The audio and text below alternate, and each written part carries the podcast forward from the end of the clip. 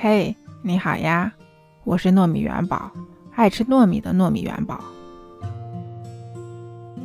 上周五的时候啊，我在京东上买了一堆东西，但是现在因为上海疫情，所以很多快递都不给送，京东也不给送，所以隔了一个多礼拜，今天终于收到了。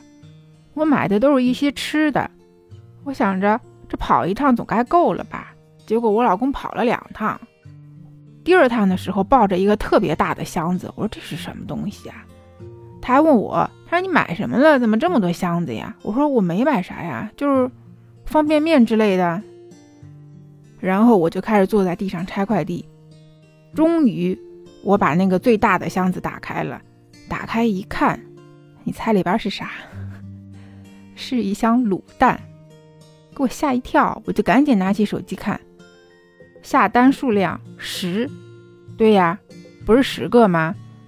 再仔细看，10包，1包10个，也就是说，本来我只想买10个卤蛋，结果因为我没看清下错单了，就买了100个卤蛋。那为什么要买卤蛋呢？是因为上周的时候，我跟我老公夜里头饿了，然后我们俩人在那吃泡面，他跟我说，哎呀，你知道泡面跟啥最配吗？我说啥？火腿肠？他不是，跟卤蛋。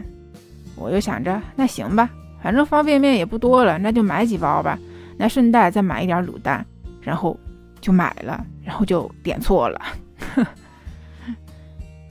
下午的时候，我就让我老公把家里的几包卤蛋拿去给了楼下的邻居，就是经常跟我儿子一起玩的那几个小朋友的爸爸妈妈。然后我儿子还兴冲冲的跟人家说，叔叔你知道吗，我妈妈买了100个卤蛋。你知道更气人的是什么吗？就是晚上我儿子要吃葱油拌面，我就问他们，我说那要不要再给你们煎几个荷包蛋呀？我老公说不需要，咱们家有卤蛋，咱们家这卤蛋快吃不完了。好啦，那今天呢，就是想跟你分享一下我这个糗事吧。